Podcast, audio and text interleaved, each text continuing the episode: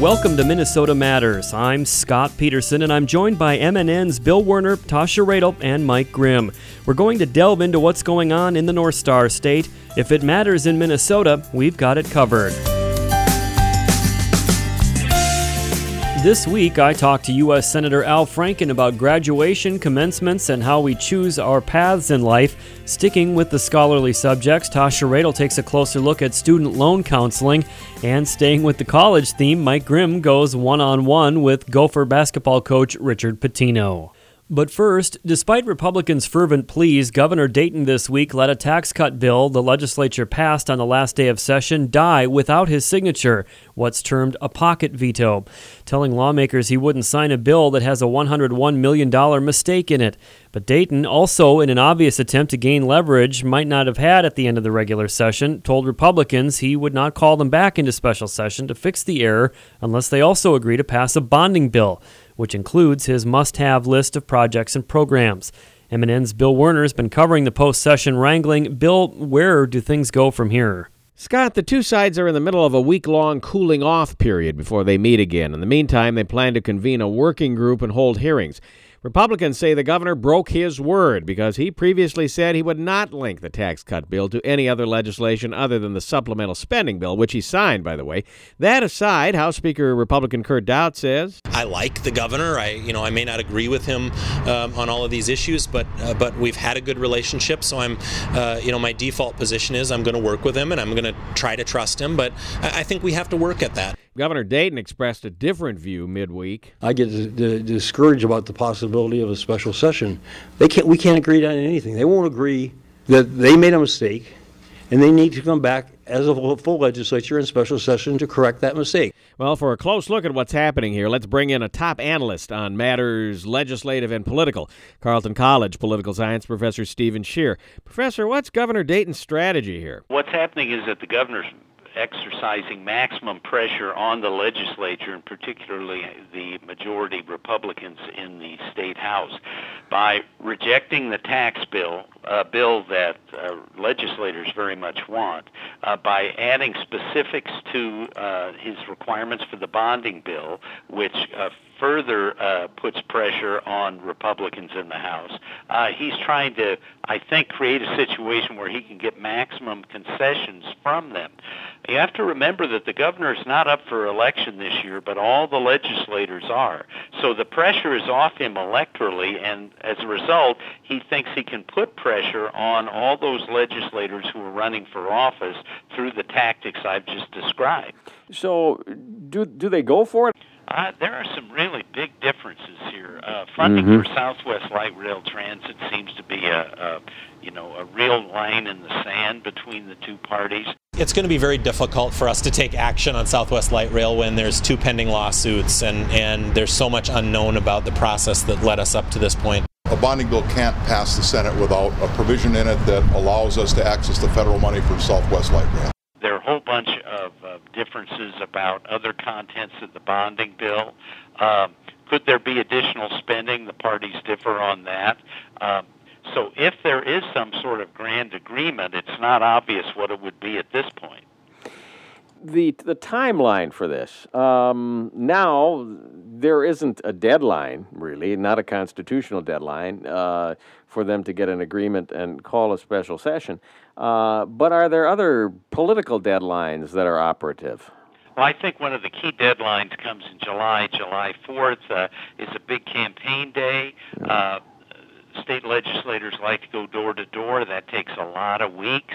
Uh, they'll really be in election mode starting in July. And so, as the governor said, he'd like to get this done in June, and I think legislators would as well. The question is, can they get it done given the big differences between the parties? They tried, uh, but were unsuccessful in the closing seconds of the 2016 regular session to pass a bonding bill that was just under a billion dollars But now eh, there are some indications uh, that uh, that they they still are not going to be able to agree on the number when they try to renegotiate it again. Uh, the, the, the governor says that, that halfway between the House Republicans' last position stated, which was 800 million dollars, and his bill. Uh, which is about 1.4 billion, it, it is is 1.1 billion. I'm willing to meet the House Republican caucus halfway between our respective positions. I urge them to be willing to meet me there for the good of all Minnesotans. And the Republicans say, now hold on a second here. We, we were talking about a $600 million number, and halfway between uh, the governor's number and that 600 million is right where we ended up on that bill uh, uh, that, that didn't pass uh, on the final uh, night of the legislative session. We're not going to let the governor get away with saying we're going to start where we left off. Uh, that's that's not you know, uh, our position was 600, his was 1.4, halfway is 1 billion. We were there on the last night of session. That is compromise. So we've got a problem even with the uh, um, the operating parameters coming right out of the gate on this, don't we? Well, that's right. Uh, the grand total is going to matter, but I think uh, the real sticking points are within the grand total mm, about mm. specific projects. Like Southwest and Light Rail. Like Southwest Light Rail, like funding for the Medical Center at the University of Minnesota, and so forth. Well, Professor Stephen Schier with Carleton, let's, let me ask you one final question. Do you think ultimately that it gets done through a special session? Uh, well, certainly a tax bill could easily be done uh, because I think everybody's agreed on a small change, but the governor wants more than that in the special right. session. He's putting pressure on the legislature to come up with a bonding bill deal. Um, it's going to require big flexibility on everybody's part to get any bonding bill, uh, but the electoral incentives are strong for a bonding bill. So I would say it's a 50 50 proposition first that you get a special session, and second of all that you get a bonding bill. And it, it probably needs to be done before the Fourth of July, just because otherwise the train is leaving the station on the campaign trail. Probably, but you know, if uh, the leaders are desperate and the governor's desperate, this could happen uh, later in the summer. No, we didn't even want to think about them doing it just before the state fair. That could happen. Hey, Professor, uh, we're in uncharted waters right now. Uh, we we seem to always be in uncharted waters of the last few years. Professor Stephen Schier, thanks a lot for the time. Thank you. And Scott, we'll have to wait and see how soon there's a special session, if there is one at all. Thanks for that report, Phil. More Minnesota Matters after this.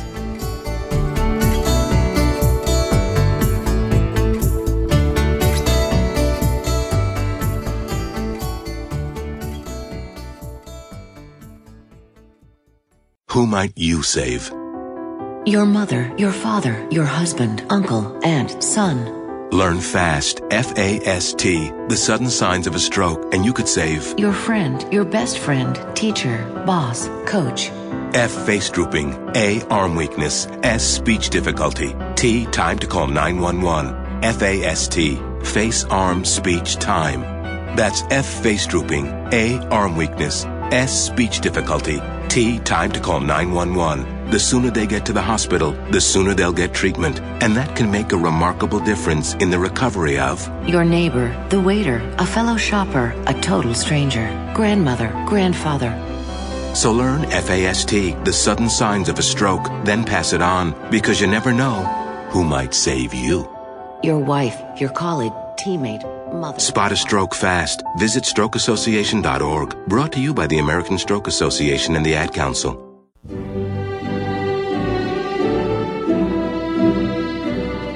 Welcome back to Minnesota Matters. I'm Scott Peterson. It's graduation season, and many of us have already attended or are planning to attend commencement ceremonies.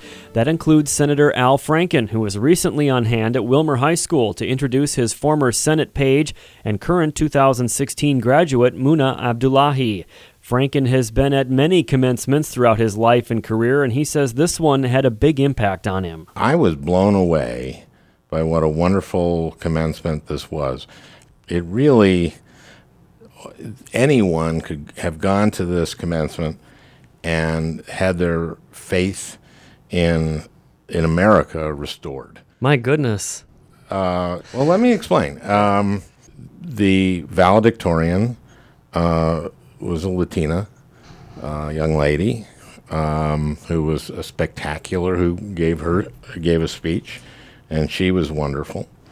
And uh, Muna, who uh, I got to meet. I, I, I remember she, uh, my office had interviewed her, and she was very impressive. And I get told that, okay, we you have, we we have a Minnesota Somali girl as a page.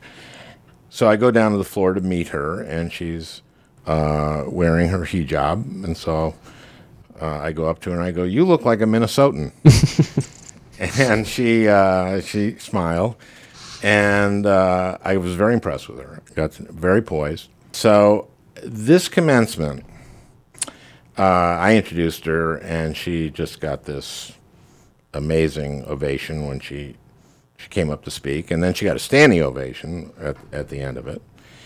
And uh, I'd say, I don't know, just eyeballing it in terms of the graduates, I'd say 60% white, you know, Minnesotans, or the Carlson twins. And, Right, you right. know, and, and then uh, who were great, you know, who. Um, and then there were maybe 25% Latino and maybe 10, 15% Somali. I don't know if you put that all together, Vietnamese, uh, a couple kids. Um, these kids loved each other. And the principal and the superintendent and everyone was so wonderful. And the, the orchestra was beautiful. It was wonderful. And the chorus was beautiful.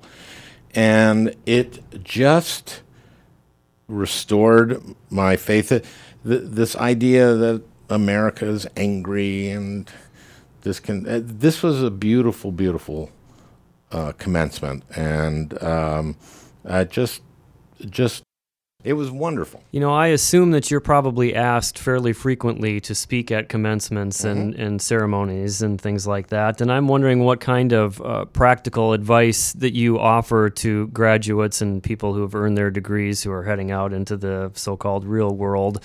Uh, what kind of advice do you give students who are making that leap? I basically say to them, you know, some of you will have your entire life planned out right now, and you will execute that perfectly, flawlessly, and I congratulate the both of you.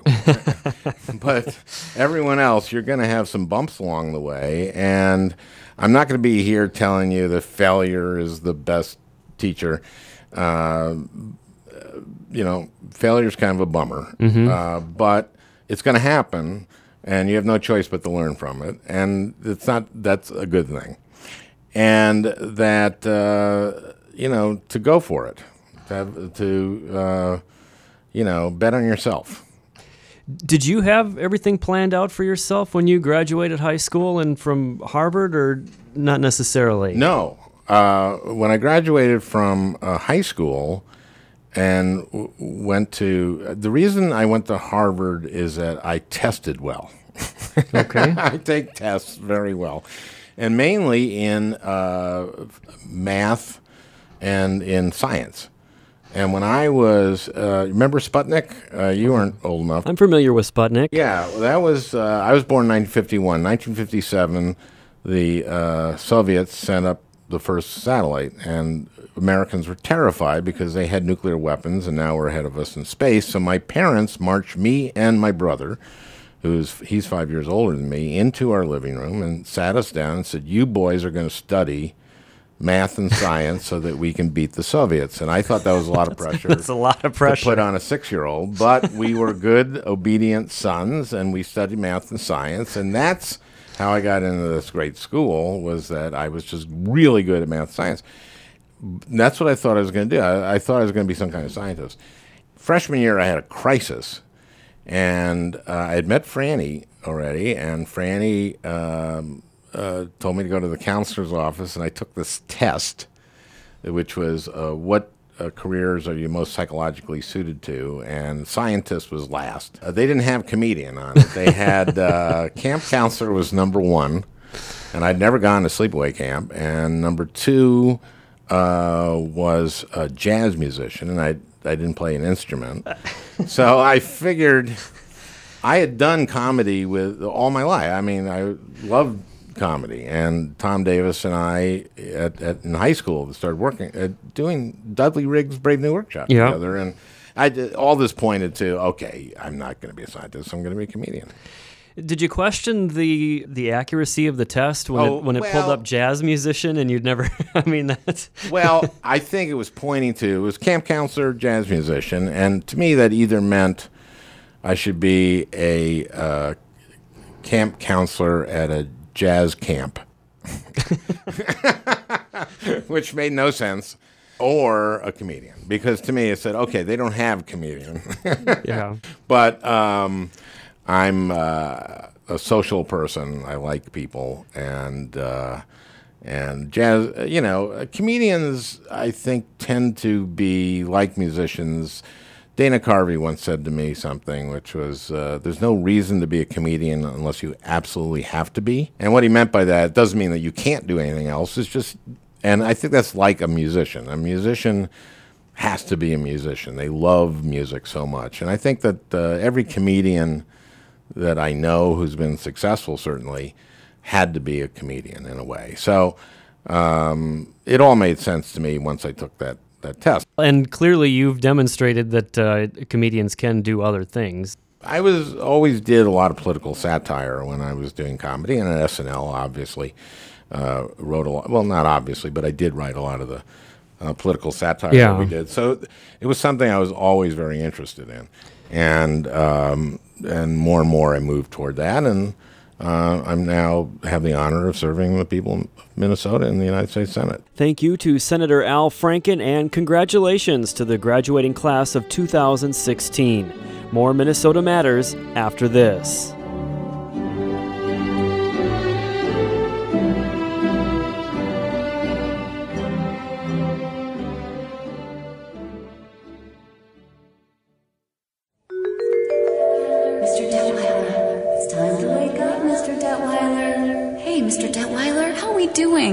Your surgery is over. Oh, it's over? What happened? Hi, Mr. Detweiler. Dr. Newman here. You have a new knee. It went great. You'll be up and around before you know it. And it's all because of you. Uh, what did I do? You were captain of Team Detweiler. You told us everything we needed to know. Your medical history, your allergies and prescription meds. You asked me tons of questions. What your options to surgery might be, what to expect during recovery. You even asked me how many knee replacements I've already done. Huh. I guess I did kind of run the whole operation, didn't I? Mr. Detweiler, we couldn't have done it without you.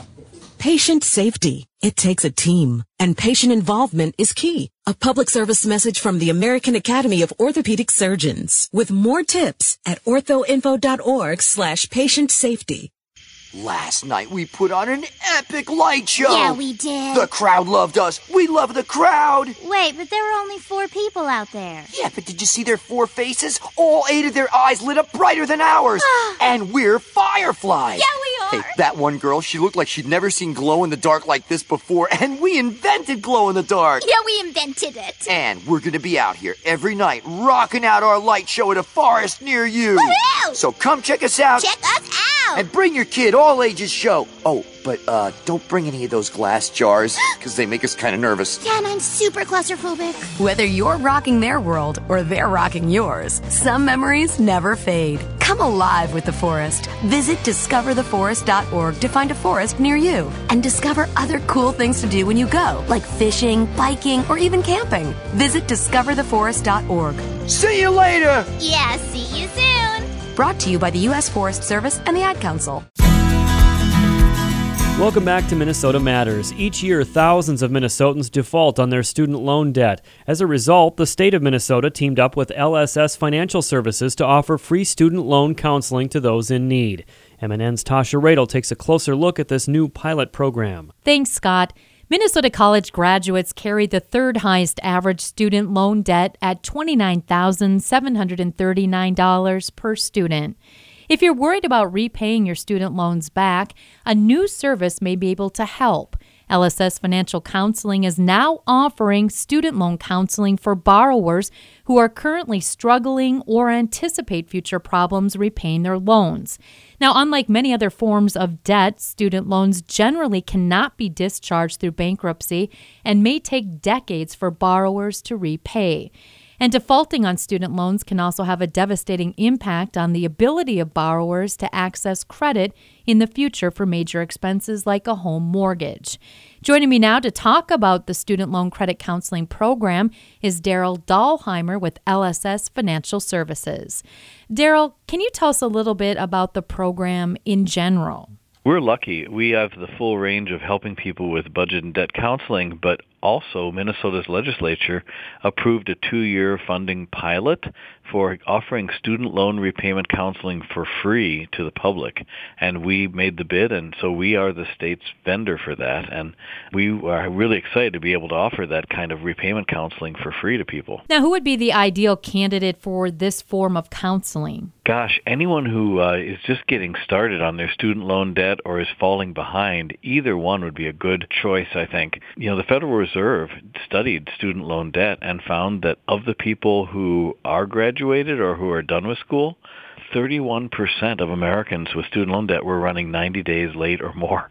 So it's like, gosh, there's a lot of us out there that could use some help sorting out what do I do with these loans. Daryl, can you go a little more in depth on how the actual program works and, and maybe what people can expect? What do you actually do in student loan repayment counseling is we help people understand really what are all the loans and types they have because there's often a mix of different public and private loans and then there's different repayment options for every one of those loans and we make help people make an action plan for all their debts, all their spending. We drive down their expenses and help them have realistic options. So we calm people down. Another uh, option that people have is there's some good places to find out some basic information on their own. The website studentloans.gov.gov is uh, the Federal Department of Education's website that has loan lookup, so you can look at all your federal student loans and figure out what do I owe to who. Another good resource is long uh, website name Student Loan Borrower Assistance.org, and that has all kinds of information about the kind of repayment programs that there are for loan forgiveness and income-based repayment. It can help sort through all those anyone who has any issue at all about what do I owe or how do I get it paid back, we want to help them. And just to put this in a better perspective, 15,000 Minnesota students defaulted on their federal student loans in 2012 alone. Well, Daryl, we're about out of time, but for someone wanting help, what's a good first step in making that uh, appointment? Call LSS at 888 577 2227 that's our number, and you schedule an appointment, and that appointment can be in person at our offices statewide, or it could be by phone counseling, and we also have some online. Lots of great information, Daryl. Thanks again for joining me today. That's Daryl Dahlheimer with LSS Financial Services. Back to you, Scott. Thank you, Tasha. More Minnesota Matters after this.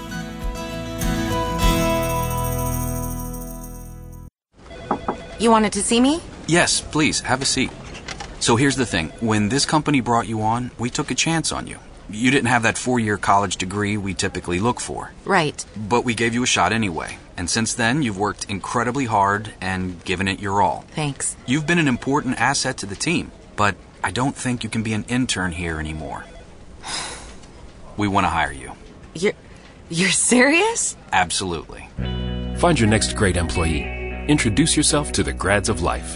Who are they? Talent worth knowing about Young adults of unique determination and experience, an ideal fit for your company in an entry level position, internship, or even mentorship. They might not have every qualification you typically look for, but they're exactly who your company needs. I won't let you down. I know. Don't miss out on a resource many innovative companies have already discovered. Go to gradsoflife.org to learn how to find, cultivate, and train this great pool of untapped talent. Brought to you by the Ad Council and gradsoflife.org. Welcome back to Minnesota Matters. Golden Gopher men's basketball coach Richard Pitino has been under fire since his team won only two games in Big Ten play and suffered a handful of off the court issues. Pitino has publicly taken responsibility for some of the woes and has expressed confidence that his team will turn things around. He spent two days this week touring Minnesota as part of the Gopher Road Trip 2016. MNN Sports Director Mike Grimm, who also serves as the team's play by play announcer, sat down with the head coach in Owatonna on Tuesday. Thank you, Scott. Richard Pitino, head basketball coach, University of Minnesota, joins us here on Minnesota Matters. And, coach, you spent a couple of days on the Gopher road trip, uh, getting out and about in a couple of different stops. Uh, what was the feedback like for you, and was it good to get maybe out and, uh, and see some of your fans? Yeah, you know, it's funny. Um, when you have a tough season like we have, your mind races a little bit, and you almost separate yourself and you forget how much great support we really have. Um, you know, it, it's overwhelming the amount of people that say, "Listen, we got your back. We believe in you." And sometimes, as a coach, people don't realize. Sometimes, as a coach, you need that, mm-hmm. and uh, it revitalizes you. It energizes you, uh, because sometimes you just read too much, and, and, everybody's doing their job, and I certainly understand that. But we still got plenty of support. Um, we're extremely excited, and I've always said it. I always thought this fourth year was going to be the year we could really take off, and I still really believe that. And certainly, as you go through this, I mean, people talk to you. What do they say when people come up? What is there any specific things that they? Uh, I'm sure they all have advice on, on what, what you should be doing and all that. But what, what's in general? What what kind of response are you getting? You know, it's really funny because people do not know what to say. It's uh, it's always easier when you know, like our first year won the NIT, and um, you know, people say, "Hey, we're excited about this" or whatever. But when you have a tough year they want to be supportive. They don't always know how to do it, um, you know. But but 99% of the time, they really mean well. They understand it. Um, you know, it's it's it's a profession where, unfortunately, uh, you're going to have a tough year every now and then, and uh, you know you don't want to do that. Uh, but I think in the end, people are compassionate. They can relate to it, um, and and they're always just there for you. And that's what I always say. I you know I, I hope people understand you know, sometimes just come up saying hello, it, it means a lot, and uh, I always appreciate that. Have you learned anything? Because you haven't had necessarily in your professional career, you've been at places that have always won. Have you learned something having to go through, maybe taking a nick like, like this team did this past year? Oh, a thousand percent. Now, I will say this you never want to deal with it, but when you have a tough year on and off the court, and a lot of the circumstances in our control or out of our control, you learn a lot. You know, you learn a lot from a support standpoint, who's got your back when times get tough. That's important. But also where you can get better. You know, a lot of people have, have kind of nicely said to me, oh, you can't be around your kids 24 7. And there is truth to that. But we can always control how we respond to certain situations. And are we doing the right things when it comes to culture? I believe we are, but we can always get better at it. You know, when it comes to recruiting, are we identifying the right guys? I believe we are. And, and sometimes an off the court issue here or there wakes everybody up. And it wakes your kids up sometimes more than your staff. And, and that's always good. It's tough to go through, but it's always a good learning experience for everybody. And certainly, you know, there are there were things that weren't great, but by and large, what we're finding out when you look at the numbers and you look at different things, this university and this athletic department, including your program, has a lot of good people involved in it. Yeah, you know, it's it's almost awkward in the sense of we've got a lot to be proud of, and I think everybody looks at men's basketball and says, "Oh, you know, you, you guys are really hurting the brand." And I'm not one to say like I totally understand that, but I think we're positioning ourselves uh, to be proud of a lot of things. What's really difficult when you endure a tough season, it, it's not like a two, three game losing streak where you can dig in, get ready for another game. You've got to sit through a lot of long days where you can't do anything about it. So we definitely have a lot to be proud of um, when it comes to the whole athletic department. We have got to start getting people to understand a lot of the good things that we have in men's basketball. Um, you know, our record is not good enough. That's I, I can't say that enough. But we there's a little bit of a, uh, in my opinion, there's not that wide of a margin from changing this whole thing, mm-hmm. and I think it can be flipped pretty quickly. Uh, we graduated Charles Buggs and Joey King, both kids I'm extremely proud of. Even Carlos Morris is very close to getting his degree, and he's working on it. I'm proud of those guys. Joey King just got the Sportsmanship of the Year award um, at Minnesota. Um, Jordan Murphy, all freshman team. We've got 65%, 68% of our scoring back from last year. We've got a top 25 recruiting class coming in. We've got transfer sitting out who are going to make a difference. So it seems tough right now, but I truly believe we've got the team to flip this and get everybody to start talking good about us again.